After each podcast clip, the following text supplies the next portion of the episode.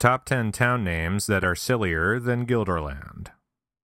So I just got out of a meeting with the guys in marketing, and apparently Raffertyesque.com's numbers are down this month. You know what that means, right? Time for a cheap top 10 list to drum up some page views. Whenever someone asks me where I'm from, usually I just say, upstate New York.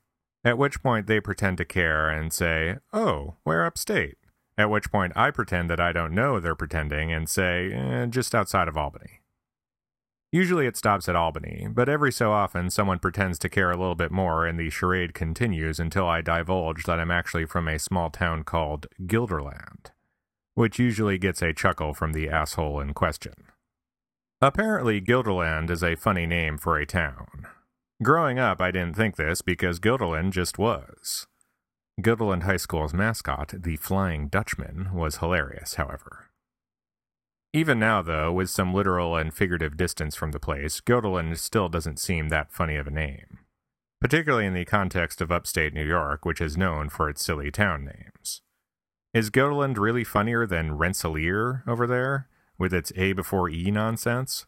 Or what about up north, where you can find Ballston Spa, which on paper looks like a literal ton of balls hanging out in a sauna?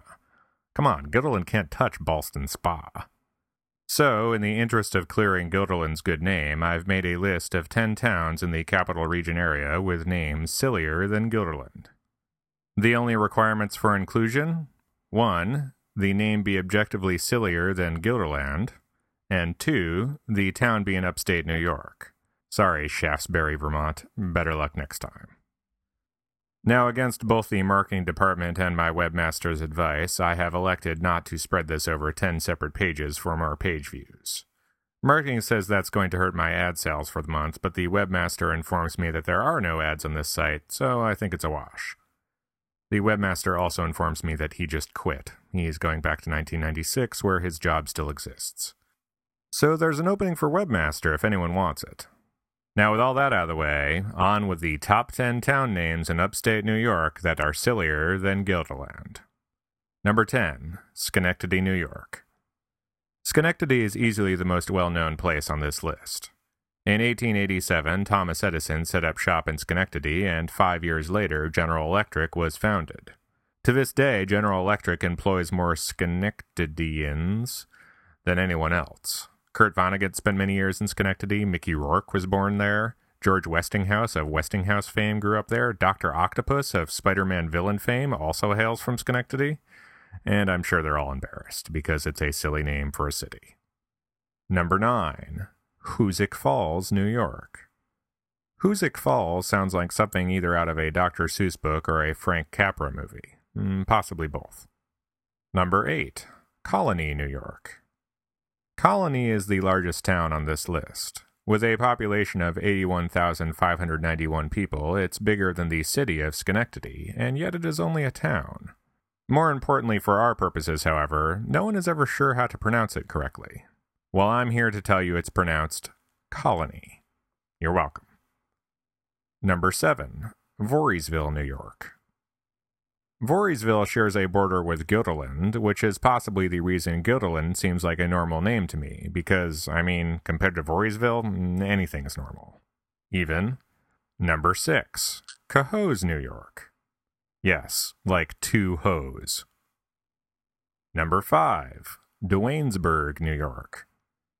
Duanesburg has the distinction of being the whitest town on this list, with 97.66% of its citizens identifying themselves as white, which makes it only a smidge whiter than Hoosick Falls, which hovers around 97.58% whiteness, and Voorheesville, which is currently operating at 96.5% white. It was neck and neck, but Duanesburg wins the white contest. You could say it was a close race. Waka waka! Guilderland, for the record, is only 92.07% white, which, for upstate New York, is basically a melting pot. Number 4. Scotia, New York. In high school, we would always joke that girls from Scotia had crabs. I never tested that theory, which isn't to say I had the opportunity to do so. Like most jokes, however, I assume this one was based in truth. Number 3. Coxsackie, New York. I think we can all agree Coxsackie is amazing. Technically, there are two Coxsackies. There's the town of Coxsackie, and within Coxsackie, there's also the village of Coxsackie. Possibly more amazing than the double Coxsackies, however, are some of the small hamlets within the town of Coxsackie limits. Among them, West Coxsackie, sure, Earlton, okay, Climax, what, and Surprise! Seriously? Also, it should be noted that the Coxsackie virus, actual virus, is named after Coxsackie, not the other way around. Number 2. Glen, New York. I didn't know Glen existed until about an hour ago, but now that I do, it's just so Glen. Like, where are you from? Glen. Glen? Glen. Glen? It's like naming a town Frank. At least Steventown, New York, population 2,903, chief export, guy's named Steve, had the decency of tacking a town onto the end of the town name. Come on here, Glen. Get with the program. And finally, number 1, Menands, New York. I love Menands. Technically within the Colonie town limits, Menands is my favorite. Not as a town. As a town, it's whatever. But just as a name. Menands. More than getting crabs from a girl in Scotia or the Coxsackie virus from someone in Coxsackie, Menands sounds like a sexually transmitted disease, or a vitamin deficiency, or something you get when you swim too soon after eating. Whatever it is, it isn't good. And that's what makes Menands great.